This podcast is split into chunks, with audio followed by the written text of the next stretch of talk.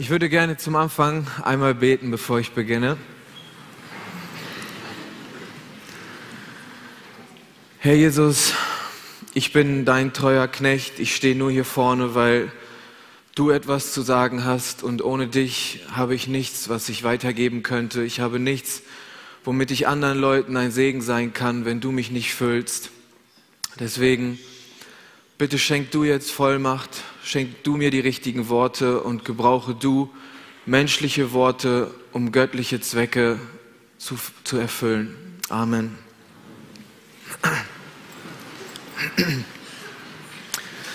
Die Urknalltheorie ist in unserer westlichen Gesellschaft das am meisten verbreitetste wissenschaftliche Modell, um die Entstehung der Welt und des Universums zu erklären.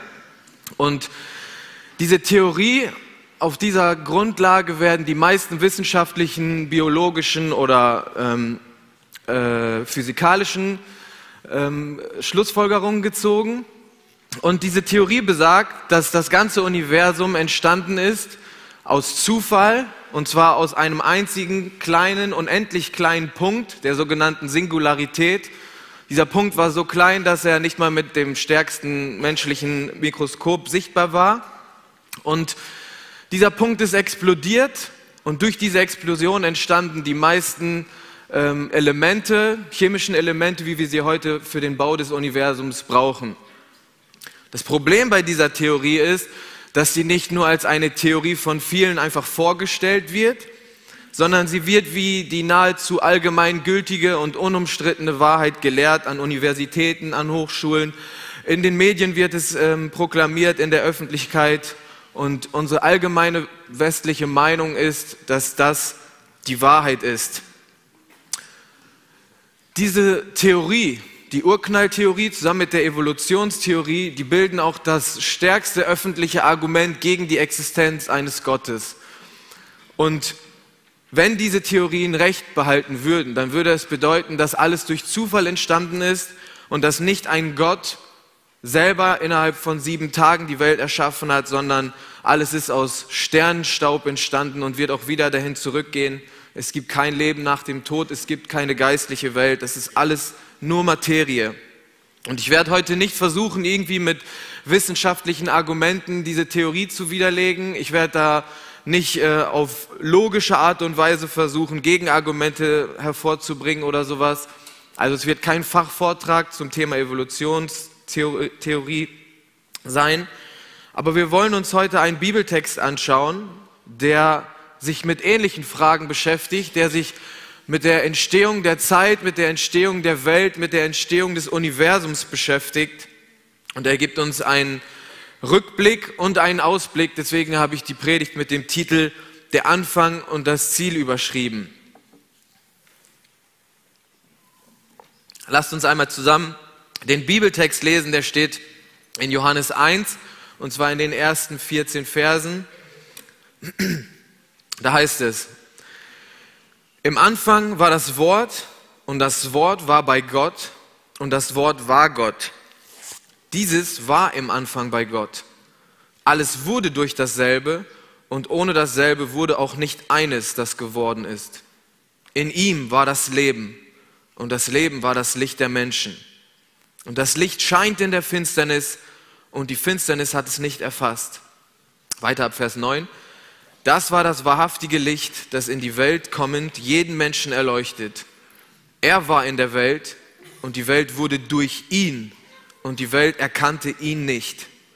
Er kam in das Seine und die Seinen nahmen ihn nicht an. So viele ihn aber aufnahmen, denen gab er das Recht, Kinder Gottes zu werden, denen, die an seinen Namen glauben, die nicht aus Geblüt, auch nicht aus dem Willen des Fleisches, auch nicht aus dem Willen des Mannes, sondern aus Gott geboren sind.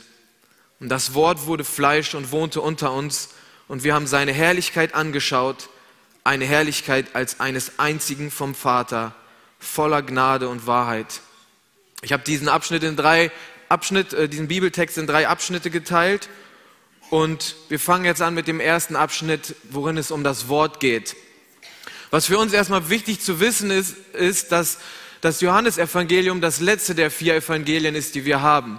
Also es gab schon das Lukasevangelium, es gab schon das Matthäusevangelium und es gab auch das Markusevangelium schon. Und trotzdem entscheidet sich Johannes ungefähr 20 bis 30 Jahre später dazu, noch ein Evangelium zu schreiben. Es gab schon diese drei gründlichen, sachlichen, historischen Berichte über das Leben Jesu und trotzdem will Johannes noch ein Evangelium schreiben, beziehungsweise wird dazu geführt vom Heiligen Geist, noch ein Evangelium zu schreiben. Warum? Die Antwort in dieser Frage liegt in der Perspektive, die Johannes hat. Johannes schreibt ein sogenanntes geistliches Evangelium. Er schreibt aus einer geistlichen Sichtweise. Er beleuchtet vielmehr Gottes Perspektive und betrachtet rausgezoomt aus einer ewigen Perspektive die Geschehnisse, die im Kommen Jesu und zur Zeit Jesu passiert sind. Und das zeigt sich auch in den ersten Worten, Worten seines Evangeliums, wo es heißt, im Anfang war das Wort und das Wort war bei Gott und das Wort war Gott. Dieses war im Anfang bei Gott. Also Johannes beginnt im Anfang. Er sagt nicht am Anfang, er sagt im Anfang, weil er meint nicht einen Zeitpunkt, so am Anfang, dann und dann, sondern er meint den Anfang, den Anfang von Zeit, den Anfang von Licht, den Anfang von irgendeiner Existenz, wie wir sie überhaupt kennen, den Anfang von Molekülen, von Atomen, von allem, was wir in unserer heutigen Zeit kennen oder sehen können.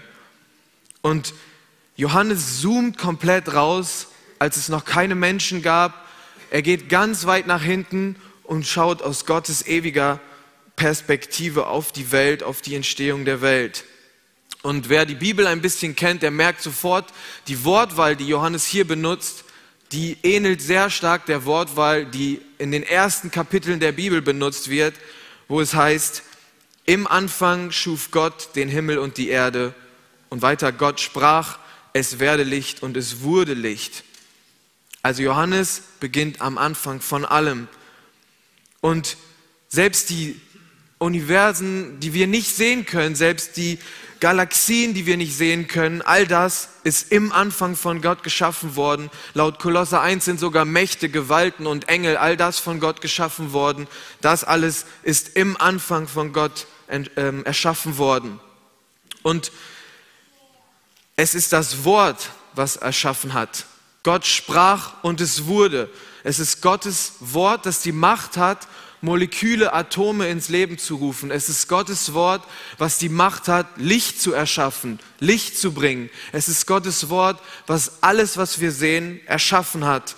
Gott sprach und es wurde. Und deswegen ist Gott auch der Einzige, der jemals wirklich etwas ins Leben gerufen hat.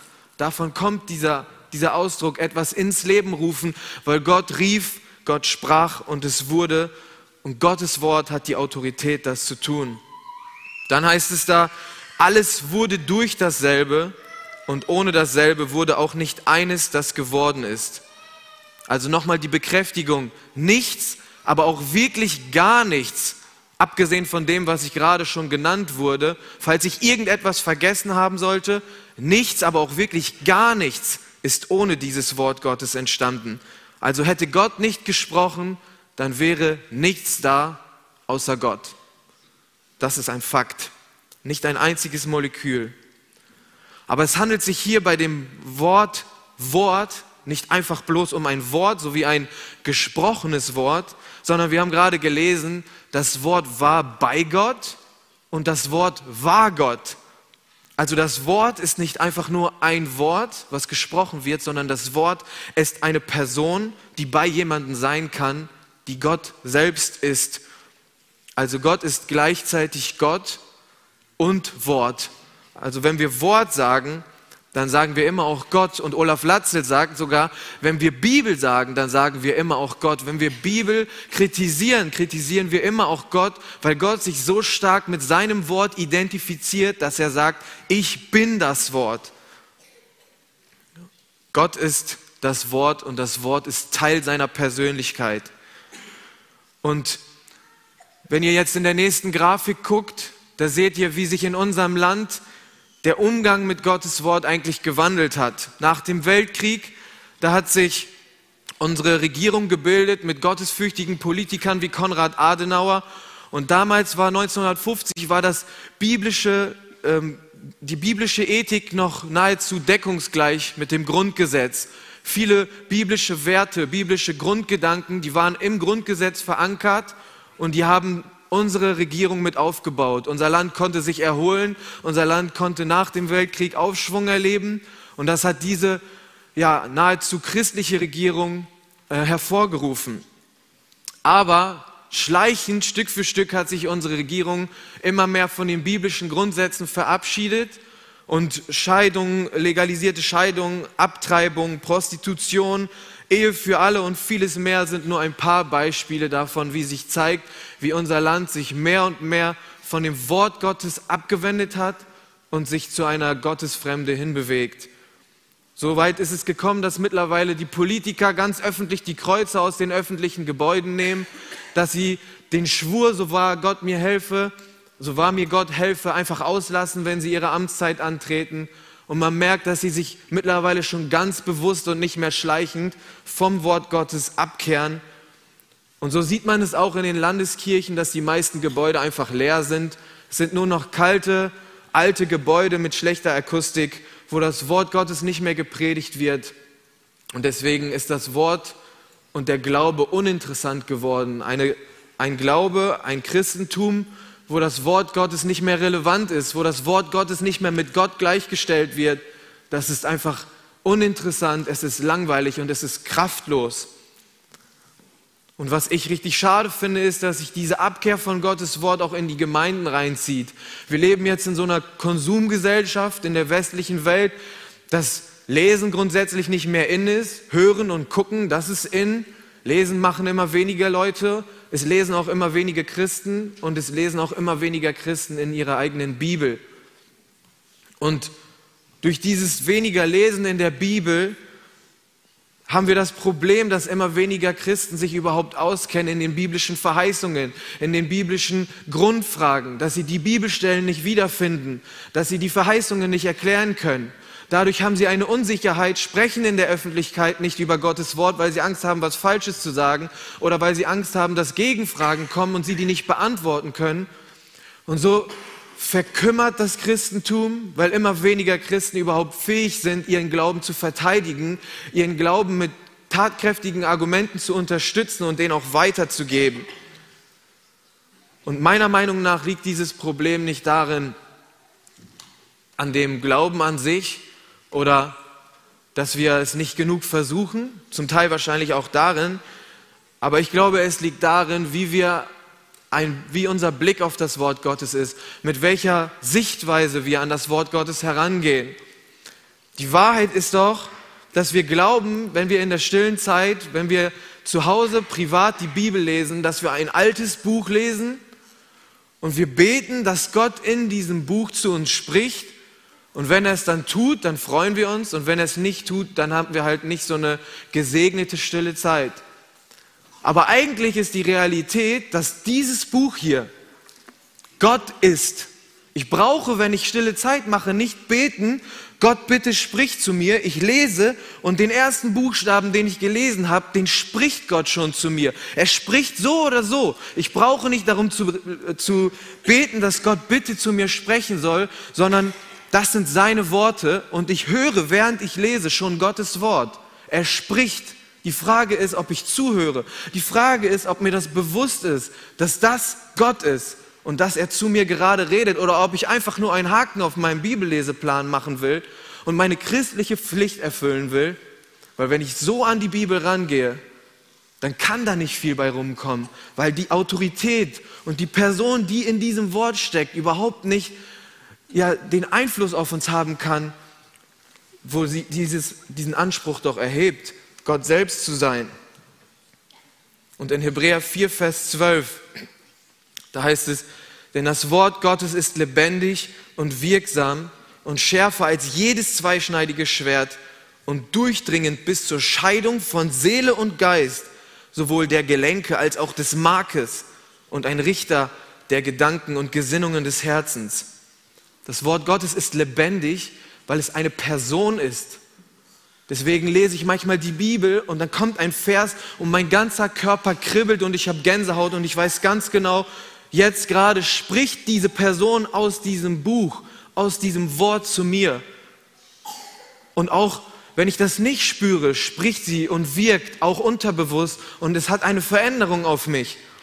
Und es ist schärfer als jedes zweischneidige Schwert. Es gibt in, der Offenbarung dieses Bild, da wird Jesus beschrieben und aus seinem Mund kommt ein scharfes, zweischneidiges Schwert. Das ist dieses Wort Gottes, was aus dem Mund Jesu rauskommt, was Kraft hat, was in den Körper reingeht, was Seele und Geist trennt und die Gedanken richtet und sagt, was wahr und was falsch ist. Und deswegen nehme ich meine Bibel überall hin mit. Wenn ich das Haus verlasse, dann habe ich die Bibel unterm Arm und alle meine Nachbarn, die sehen, Dieter ist ein Kind Gottes. Dieter und das Wort, die gehören zusammen. Dieter lebt mit dem Wort. Dieter liebt das Wort, weil das Wort ist Jesus Christus. Das Wort ist Gott. Das Gott war das Wort und das Wort war bei Gott. Und deswegen kann ich es auch nicht verstehen, dass wir am Mittwochabend hier mit 50 Leuten manchmal sitzen. Und klar, jetzt kommen immer diese Argumente, man soll nicht mit der Keule von oben herab jemanden dazu zwingen. Und ja, wir haben doch alle Familie, wir haben doch Schichtarbeit, wir haben doch Hobbys und andere Pflichten und Rechte. Ja, klar, die haben wir. Das ist auch so. Und man kann nicht immer kommen. Das verstehe ich auch alles. Das möchte ich auch nicht kleinreden. Aber das habe ich auch. Das haben auch die 50 Leute, die hier am Mittwoch sitzen. Und das haben auch die, die hier das Wort verkündigen am Mittwoch. Das haben alle. Und trotzdem, wenn es nur irgendwie geht, dann komme ich hier am Mittwochabend hin, weil hier wird Wort Gottes verkündigt. Hier steht Gott vorne und spricht zu den Menschen durch die Prediger. Hier ist Gott. Wenn ich Gott begegnen will, dann gehe ich am Mittwoch hier hin. Und ich habe noch keine Kinder, aber ich kann euch sagen, Sandra ist schwanger und ich werde am Mittwochabend, auch wenn wir ein Kind haben, hier sein. Ich werde vielleicht ein paar Mal nicht kommen, aber ich mache es mit Ansage, weil ich will Gottes Wort zu mir sprechen hören. Ich werde hier hinkommen und wenn es nicht manchmal nicht geht, dann ist das nicht schlimm. Aber ich habe mir mit Sandra das Ziel gesetzt, dass wir Gott begegnen wollen, dass wir jeden Buchstaben seines Wortes verinnerlichen wollen, weil das Gott selbst ist. Wir wollen ihn kennenlernen, wir wollen verstehen die Zusammenhänge in der Bibel. Wir lieben das Wort, weil wir Gott lieben und weil er für uns gestorben ist. Deswegen komme ich am Mittwoch hier hin. Und manchmal ist Gott vielleicht nicht einfach, manchmal ist es vielleicht kompliziert, hier eine Stunde Auslegung von Hesekiel zu hören oder so. Manchmal ist es vielleicht nicht einfach. Aber Gott ist es doch wert. Wir kommen doch nicht nur einfach hierhin, weil wir nichts Besseres zu tun haben am Mittwoch. Wir haben alle noch ein Privatleben. Aber Gott ist wichtiger als das Privatleben. Gott ist das Leben. Das Wort ist das, was Leben schenkt. Bitte prüft euch alle. Ich möchte niemandem ein schlechtes Gewissen machen oder sonst was. Aber ich möchte euch motivieren, weil das Wort ist lebendig. Es ist kräftig und es ist scharf. Und wenn ihr hier hinkommt, dann werdet ihr gesegnet werden. Und ja, ich wünsche euch das einfach, dass ihr das erleben dürft. Kommen wir jetzt zum zweiten Punkt. Das ist das Licht.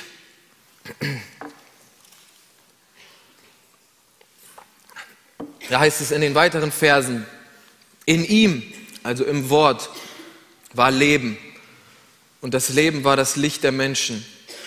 Und das Licht scheint in der Finsternis, aber die Finsternis hat es nicht erfasst.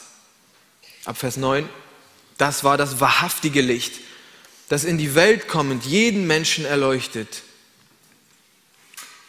Also Johannes fährt weiter fort und er sagt, in ihm, in dem Wort war das Leben.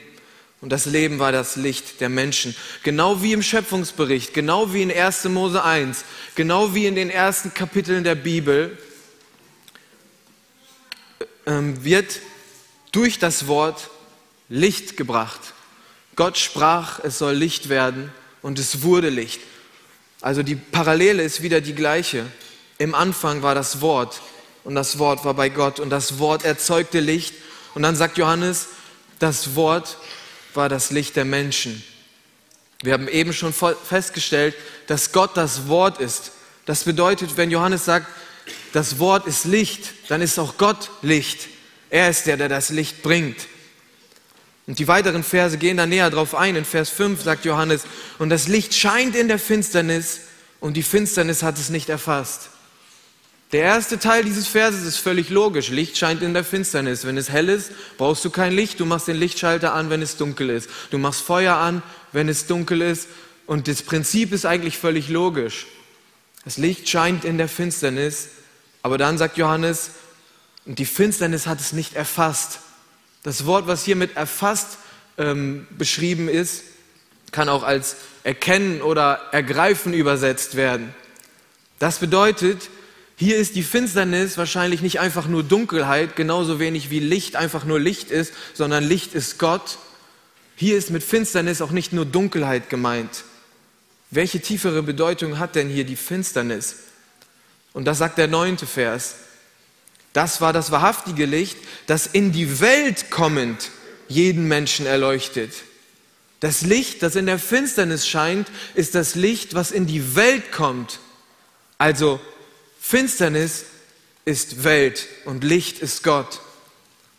Aber wie genau kommt das, äh, kommt das Licht in die Finsternis? Zwei Kapitel weiter, da schreibt Johannes in Johannes 3, Vers 19, dies aber ist das Gericht, dass das Licht in die Welt gekommen ist und die Menschen haben die Finsternis mehr geliebt als das Licht, denn ihre Werke waren böse. Also das Wort welches Gott ist, das Wort, welches das Licht ist, welches Leben ist, das kommt in die Welt und leuchtet in der Dunkelheit. Gott kommt in die Welt und leuchtet in der Dunkelheit der Welt. Und die Menschen, die Finsternis, äh, die Menschen haben die Finsternis mehr geliebt als das Licht. Sie haben das Böse mehr geliebt als Gott. Sie haben sich selbst mehr geliebt als Gott. Jeder von euch kennt das Prinzip von Gut und Böse. Seit ich mich erinnern kann, ist das Böse immer dunkel, schwarz und düster dargestellt worden und das Gute immer hell, klar und voller Licht. Und im Japanischen gibt es dieses Konzept, das Konzept des Yin und Yang, wobei das Weiße gut ist und das Schwarze böse.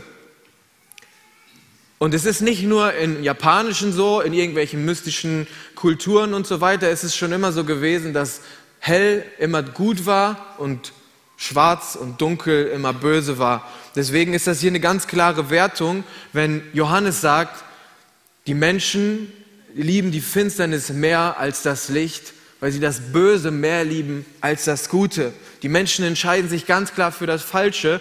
Das Problem ist, dass die Welt die Dunkelheit mehr liebt. Und was macht die Welt mit der Dunkelheit? Sie stellt die Dunkelheit gut dar. Sie vertauschen quasi Yin und Yang, sie vertauschen Gut und Böse und stellen das Böse gut dar. Das sieht man jetzt heutzutage in, in der ähm, Ethik, in der Weltanschauung, dass du auf einmal böse bist, wenn du den Menschen sagst, dass sie nicht abtreiben sollen. Weil wie kannst du, wie kannst du jemanden verbieten, von außen auf ihn herein ähm, einwirken und ihm sagen, er darf mit seinem Körper nicht das machen, was er will? Gut und Böse wird vertauscht. In irgendwelchen Filmen gibt es jetzt den Anti-Superhelden, der sich verhält wie ein Psychopath, aber er ist auf einmal der Superheld, der eigentlich wahnsinnig ist. Der ist psychisch gestört, so wie er sich verhält, aber er wird Superheld genannt und es wird als Film gemacht und die, die Seiten von Gut und Böse werden verdreht. Früher war der Polizist immer der Gute und der Verbrecher der Böse. Heutzutage ist der Serienkiller, der Massenmörder, der Bankräuber der Gute und die werden, die schießen auf die Polizisten und machen die Polizisten fertig und man geht aber in den Film rein, man geht in die Serie rein und man identifiziert sich mit den Gangstern, mit den Kriminellen, mit den Mördern und Gut und Böse wird vertauscht. Und das ist nicht nur in den Filmen so, das ist in der Öffentlichkeit so, das ist in den Gesetzen so, das zieht sich durch die Bank weg, durch unsere ganze Gesellschaft. Die Finsternis hat die Dunkelheit mehr lieb als das Licht. Die Welt, die Menschen haben die Dunkelheit mehr lieb als das Licht. Die Finsternis hat es nicht erfasst und das ist das Problem. Die Menschen haben es nicht ergriffen, sie haben es nicht erfasst, sie haben es nicht für sich in Anspruch genommen. Ich, ich stelle mir die Frage, wie kann man, wenn man in der Dunkelheit ist, das Licht nicht erkennen? Da muss man sich doch schon ganz bewusst die Hand vor die Augen halten. Man muss sich wegdrehen vom Licht. Man muss eine bewusste Entscheidung treffen, nicht zum Licht zu gucken, nicht zum Licht zu gehen. Man muss blind sein bewusst blind sein wollen, um nicht das Licht zu sehen. Die Menschen haben sich bewusst abgekehrt vom Licht, das in die Welt gekommen ist. Sie wollen einfach nicht begreifen, dass ihr Verhalten falsch ist. Sie wollen tun, was sie wollen, wann sie wollen, mit wem sie wollen und wo sie wollen. Sie lassen sich nicht, sie lassen sich nicht sagen. Und ich merke das so häufig im Gespräch mit Arbeitskollegen oder mit Menschen, die nicht an Gott glauben. Manchmal in Gesprächen, wenn ich ihnen ja so ein bisschen das Evangelium erkläre, dann merke ich, dass es in ihnen rattert und dass ihnen die Argumente ausgehen und dass eine gewisse Erkenntnis da ist, das Gewissen ihnen irgendwie schon spiegelt, okay, vielleicht ist mein Verhalten doch nicht so gut, wie ich immer dachte, vielleicht habe ich Unrecht, vielleicht ist das, was das Wort Gottes sagt, doch irgendwie Autorität und hat einen guten Sinn dahinter und so weiter. Und ich merke, wie sie kurzfristig in dem Gespräch verändert werden und wie sie ja so ein bisschen einlenken, aber kurze Zeit später spreche ich wieder mit ihnen und sie haben wieder 15 Argumente gefunden, die dann sagen, ah nee, aber das ist doch so und so und es wird wieder ausgehebelt und ich merke, die haben sich ganz bewusst dagegen entschieden, das zu glauben. Sie wollen das nicht wahrhaben, sie wollen ihre Freiheit genießen, ihre Freiheit, die sie als Freiheit bezeichnen und sie wenden sich ganz bewusst gegen das Licht und halten sich selbst die Augen zu. Und genauso war ich früher auch. Genau das habe ich früher gemacht. Ich war so gut darin, immer allen anderen die Schuld zuzuweisen, aber niemals war ich schuld. Ich habe nie auf die Lehrer, auf die Eltern, auf die Polizisten, aufs Jugendamt, egal mit wem ich gesprochen habe, alle hatten immer Unrecht, die, alle waren immer doof, nur ich nicht. Ich hatte immer die Weisheit mit Löffeln gefressen, keiner konnte mir was sagen, meine Fehler habe ich nicht eingesehen, ich habe nie bei Gott um Vergebung gebeten, ich habe nie um Entschuldigung bei irgendwem gebeten, ich konnte immer gut argumentieren und mich selbst in ein gutes Licht rücken bis ich von Gott gebrochen wurde. Gott sagt, den Hochmütigen widersteht er, den Demütigen gibt er Gnade. Und ich war hochmütig und ich musste erstmal ans komplette Ende meines Lebens kommen, bis ich nicht mehr leben wollte, bis ich nicht mehr leben konnte. Und erst dann war ich bereit, mir einzugestehen, dass das vielleicht doch nicht alles so super war, dass ich vielleicht nicht doch alles so im Griff hatte, wie ich immer dachte, dass ich vielleicht doch komplett verstrickt, verirrt im Dunkeln, in der Finsternis bin und dass ich kein Licht in meiner Umgebung hatte. Ein Mensch, der von sich selbst denkt, dass er gut ist, kann nicht zu Gott kommen. Ein Mensch, der nicht einsieht, dass er im Dunkeln ist, der nicht irgendwann mal anfängt, seine Hand vor den Augen wegzunehmen oder sich umdreht und aufs Licht schaut, kann niemals zu Gott kommen. Und er kann auch niemals gut sein und er kann auch niemals im Licht wandeln weil er sich selbst für gut hält und nicht kapiert, dass er das Licht braucht, was in die Welt kommt.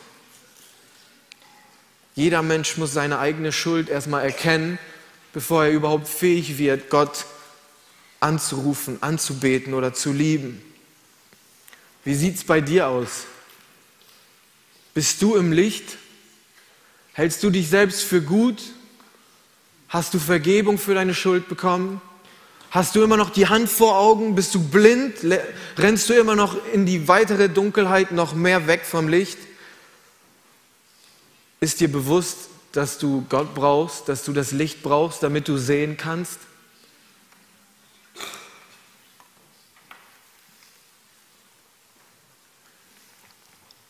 Wir haben uns jetzt mit dem Licht beschäftigt, das in die Welt kam. Wir haben gesehen, im Anfang schuf Gott das Licht mit seinem Wort, um der Welt Licht zu bringen. Und später kam er in die Welt als Licht, um der Welt Licht zu bringen. Der Anfang war das Wort und das Licht und Gott und das Ziel war das Licht und es war Gott. Und wie genau Gott in die Welt kam, wie genau er Licht brachte, wie genau das Wort einen Einfluss auf unser Leben hat, das schauen wir uns jetzt im letzten Punkt an. Der Sohn. In, Vers 10, in den Versen 10 bis 14 sagt Johannes, er war in der Welt und die Welt wurde durch ihn und die Welt erkannte ihn nicht. Er kam in das Seine und die Seinen nahmen ihn nicht auf, nahmen ihn nicht an. So viele ihn aber aufnahmen, denen gab er das Recht, Kinder Gottes zu werden, denen, die an seinen Namen glauben, die nicht aus Geblüt, auch nicht aus dem Willen, des Fleisches, auch nicht aus dem Willen des Mannes, sondern aus Gott geboren sind. Und das Wort wurde Fleisch und wohnte unter uns. Und wir haben seine Herrlichkeit angeschaut, eine Herrlichkeit als eines einzigen vom Vater, voller Gnade und Wahrheit. Johannes, der definiert jetzt immer klarer, immer spezifischer, was er mit Wort, was er mit Leben, was er mit Licht meint. Und er geht jetzt nicht mehr auf Sachwörter hin, sondern er, wendet jetzt sein, seine Redensart nicht mehr von dem Wort oder dem Licht, sondern er sagt jetzt, er, also eine Person, war in der Welt. Er war in der Welt und die Welt wurde durch ihn und die Welt erkannte ihn nicht. Spätestens jetzt muss eigentlich jeder verstehen, wer hier gemeint ist. Es geht die ganze Zeit um Jesus Christus, um den Sohn des lebendigen Gottes, der in die Welt kam und Mensch wurde und Licht wurde. Es ist Jesus Christus, der von sich selbst sagt, ich bin das Licht der Welt. Wer mir nachfolgt, wird nicht in der Finsternis wandeln, sondern er wird das Licht des Lebens haben. Es war Jesus Christus, zu dem Petrus sagt, Herr, zu wem sollten wir gehen? Du hast Worte des ewigen Lebens. Und wir haben geglaubt und erkannt, wir haben das Licht erkannt, dass du der Heilige Gottes bist. Es war auch Jesus Christus, der von seinem eigenen Volk nicht angenommen wurde, sondern die ihn umgebracht haben, die ihn ans Kreuz genagelt haben. Er kam in sein Eigentum und die Seinen nahmen ihn nicht an. Er wurde brutal gefoltert und ermordet als Licht der Welt. Vers 12 und 13 sagen dann, so viele ihn aber aufnahmen, denen gab er das Recht, Kinder Gottes zu werden, denen, die an seinen Namen glauben, die nicht aus Geblüt, auch nicht aus dem Willen des Fleisches, auch nicht aus dem Willen des Mannes, sondern aus Gott geboren sind. Obwohl die meisten Menschen Jesus nicht aufnahmen, gab es doch eine kleine Gruppe von Menschen, die an ihn geglaubt haben. Es gab einige, die das Wort, die das Licht aufgenommen haben. Und Johannes sagt, denen gab er das Recht, Kinder Gottes zu werden. Wie kann jemand, der ein Kind seiner irdischen Eltern ist, ein Kind Gottes werden. Gott ist doch kein, keine Materie, ist doch nichts, was man anfassen kann. Wie kann man ein Kind Gottes werden? Wie kann man Sohn oder Tochter von Gott, von dem Schöpfer des Universums werden? Wie soll das geschehen? Vers 13 sagt, man wird nicht durch das Geblüt Kind Gottes, nicht durch Blut, nicht durch Blutsverwandtschaft, nicht durch DNA, nicht durch Genetik wird man ein Kind Gottes. Dann steht hier auch nicht durch den Willen des Fleisches, nicht durch einen geschlechtlichen Akt, nicht durch Geschlechtsverkehr, wie andere Kinder geboren werden, entsteht man als Sohn oder als Tochter Gottes. Auch nicht aus dem Willen des Mannes, nicht aus menschlicher Kraft, ein aus Gott geborenes Kind wird, wird Kind Gottes und es hat nichts mit dem Menschen zu tun, sondern man wird aus Gott geboren und das sehen wir auch in Jesus selber. Jesus selbst war zwar Kind einer Frau, geboren durch einen menschlichen Körper, aber er war aus Gott geboren, weil er war vom Heiligen Geist gezeugt. Josef hat nichts damit zu tun gehabt, dass Jesus Mensch werden konnte, dass er aus Gott heraus in die Welt geboren wurde, sondern Jesus selbst war aus Gott geboren und genauso wie Jesus Sohn Gottes war, gibt er denen, die an ihn glauben, das gleiche Recht, Söhne und Töchter Gottes zu sein. Genauso wie Jesus. Wie heftig ist das bitte schön? Dass wir genauso wie Jesus aus dem Heiligen Geist, durch den Heiligen Geist geboren werden zu einer Familie Gottes, zu Söhnen und Töchtern Gottes. Wir werden geistlich neu geboren. Deswegen nennen wir Christen die Bekehrung auch Wiedergeburt, weil wir neu geboren werden, nicht mehr menschlich, sondern geistlich.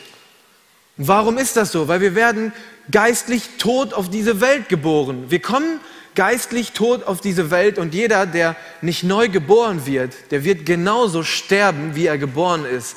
Geistlich tot. Und er hat kein ewiges Leben.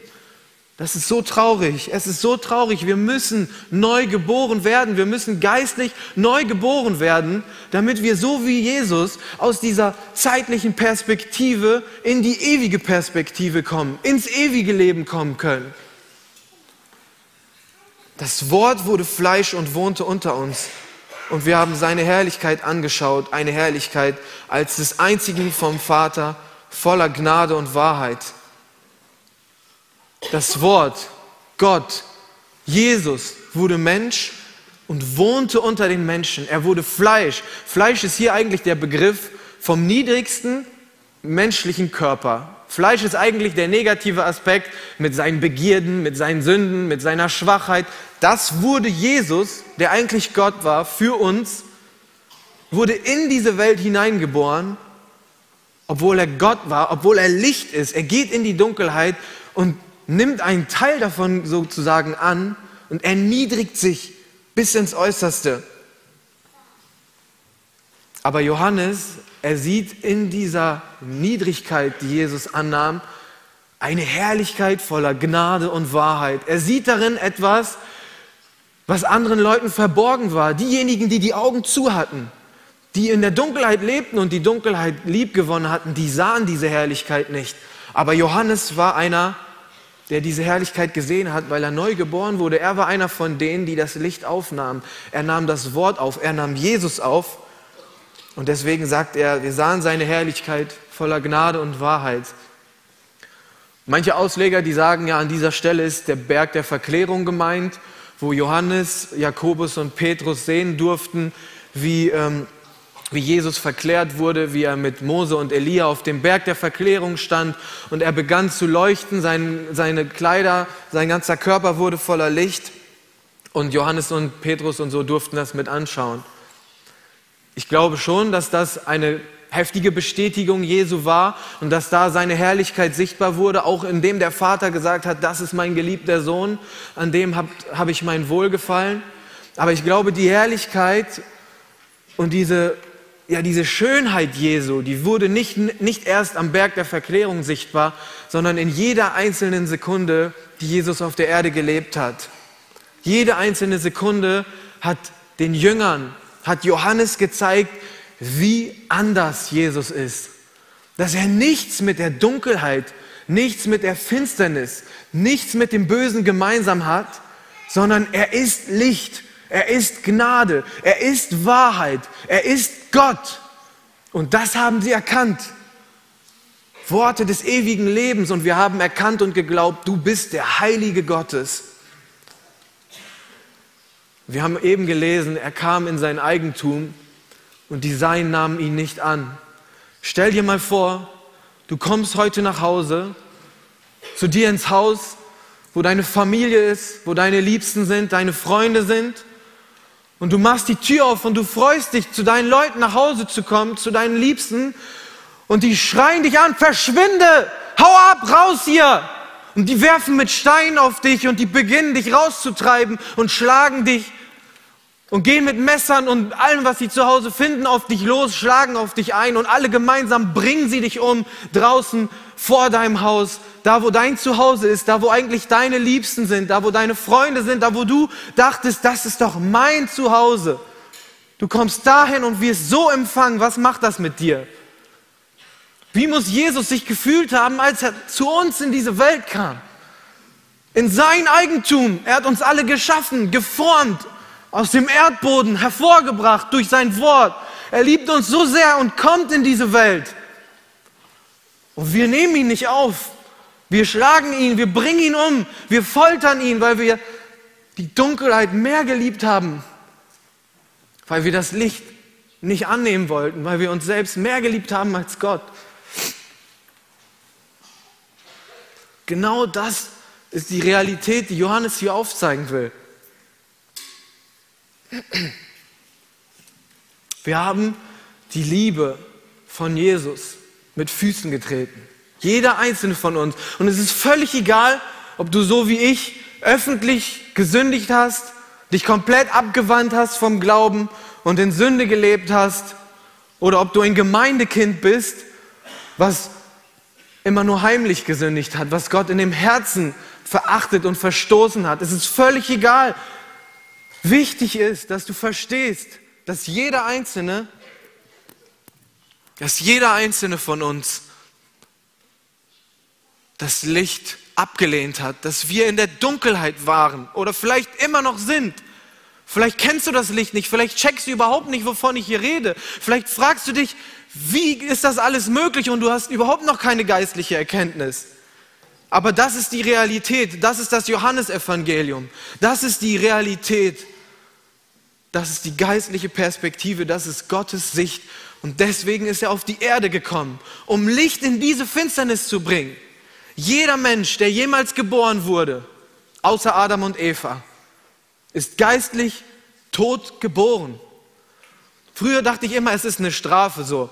Gott hat uns bestraft, weil wir alle böse waren, dürft ihr nicht in den Himmel kommen und das ist der Sündenfall und deswegen stirbt jetzt jeder, der gesündigt hat. Und weil wir Sünde an uns haben, müssen wir auch sterben. Mittlerweile sehe ich das gar nicht mehr so als Strafe, sondern Gott hat einfach nur zu Adam und Eva gesagt, isst ihr von diesem Baum, werdet ihr sterben. Es ist gar keine Strafe, es ist einfach eine Tatsache, weil dieser Baum ist da und wenn du Sünde an dir hast, bist du geistlich tot und kannst nicht ewig leben. Du kannst nicht die Ewigkeit bei mir verbringen. Das ist keine Strafe, das ist einfach eine Tatsache. Und eure ganzen Kinder, jedes einzelne Kind, das jemals geboren wird, wird geistlich tot zur Welt kommen. Das ist keine Strafe, das ist die Realität. Daran kann ich nichts ändern, weil ich euch euren freien Willen gelassen habe. Das ist die Realität, deswegen komme ich in die Welt und ich schaffe einen Ausweg, weil ich euch liebe. Das ist die Realität. Und es ist eine Herrlichkeit voller Gnade, weil Gott diese Entscheidung getroffen hat, Licht zu werden und uns eine Möglichkeit zu geben, wie wir aus dieser Abwärtsspirale rauskommen können. Er hat den Weg geschaffen. Er ist am Kreuz gestorben, wo eigentlich du und ich hängen müssten. Wir hätten aus unserem eigenen Haus rausgejagt werden müssen, weil wir nicht den Maßstab genügen konnten, den Gott eigentlich hat. Wir hätten da hängen müssen. Wir hätten das Fleisch vom Rücken gepeitscht bekommen haben müssen. Uns hätten die bespucken müssen. Uns hätten sie die Dornkrone aufsetzen müssen. Wir haben das verdient.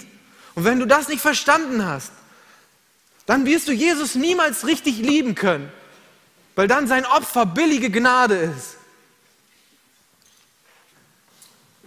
Aber es ist auch eine Herrlichkeit voller Wahrheit, weil Jesus kommt und er zeigt die Wahrheit. Er zeigt die Realität. Er zeigt den geistlichen Tod. Er zeigt den menschlichen Verfall. Er zeigt die Dunkelheit auf. Und er nimmt den Menschen die Hand vor den Augen weg. Und er bringt sie aufs Licht zu. Und er sagt, das ist die Wahrheit. Jetzt kannst du dich entscheiden. Ich schaffe dir ein, eine Möglichkeit. Entscheide dich oder stirb. Der Mensch kriegt immer, was er möchte.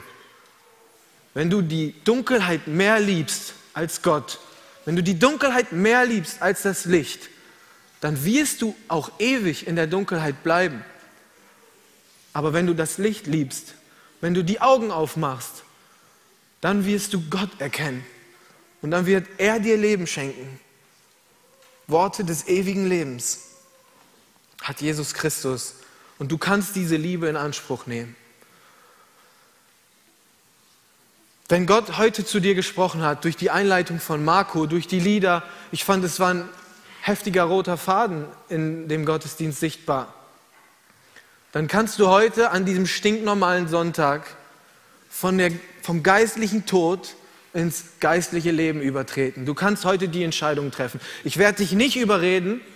Ich werde dich auch nicht irgendwie manipulieren. Ich habe dir jetzt einfach nur gesagt, was das Wort Gottes sagt. Es gibt zwei Wege. Entweder weg vom Licht oder hin zum Licht. Eins ist Tod, eins ist Leben. Ich habe genau das gemacht, was Johannes hier gemacht hat. Ich habe genau das gemacht, was das Wort Gottes macht. Und du hast jetzt die freie Entscheidung. Ich will dir nur sagen, Du kannst das heute machen. Es muss kein besonderes emotionales Ereignis erstmal kommen, bevor du das machen kannst. Du entscheidest dich selbst ganz rational, ob du diese Entscheidung triffst oder nicht. Ob du Jesus Christus nachfolgen willst, ob du glaubst, was, was hier gerade gesagt wurde. Wenn du das glaubst, dann handle dementsprechend. und folge Jesus nach. Mach ganze Sache. Mach heute ganze Sache. In der letzten Zeit bei uns in der Nachbarschaft, bei mir auf der Arbeit, es sterben so viele Menschen. Es sterben so viele Menschen. Alle wundern sich schon, warum sterben so viele Menschen. Und es sind Menschen, die genauso sterben, wie sie geboren sind. Die sterben geistlich tot. Und mein Herz blutet dabei, weil die einfach verloren sind. Mach nicht denselben Fehler. Du weißt nicht, wie lange du noch lebst. In Johannes 20, Vers 31 schließt Johannes sein Evangelium. Und seine letzten Worte sind das. Diese Zeichen aber sind geschrieben, damit ihr glaubt, dass Jesus der Christus ist, der Sohn Gottes, und damit ihr durch den Glauben Leben habt in seinem Namen. Ich werde heute nach dem Gottesdienst hier vorne noch sitzen bleiben. Wenn du diesen Schritt machen willst, wenn ich dir helfen kann, ich bete mit dir, ich rede mit dir, ich mache alles, damit du irgendwie diesen Schritt so leicht wie möglich hast. Oder wenn du nicht mit mir reden willst, dann rede mit den Ältesten. Ihr sind Leute, die sich auskennen. Oder wenn du nicht mit den Ältesten reden willst, such dir einen Christen in deinem Umfeld. Wenn du im Livestream bist, komm vielleicht nächste Woche hier hin und sprich mit einem. Oder mach es zu Hause im Gebet. Oder ruf jemanden an, von dem du weißt, dass er Christ ist. Oder mach es einfach ganz alleine. Du kannst das auch ganz alleine machen. Aber wenn Gott dich heute ruft, dann geh nicht weg und halt wieder deine Hand vor die Augen. Und geh nicht weg vom Licht. Lauf nicht noch mehr in die Dunkelheit. Das alles ist geschrieben, damit ihr Glauben habt in seinem Namen. Und genauso möchte ich meine Predigt auch abschließen. Das habe ich alles gesagt, damit ihr wisst, dass ihr Glauben, durch den Glauben Leben habt in seinem Namen. Amen.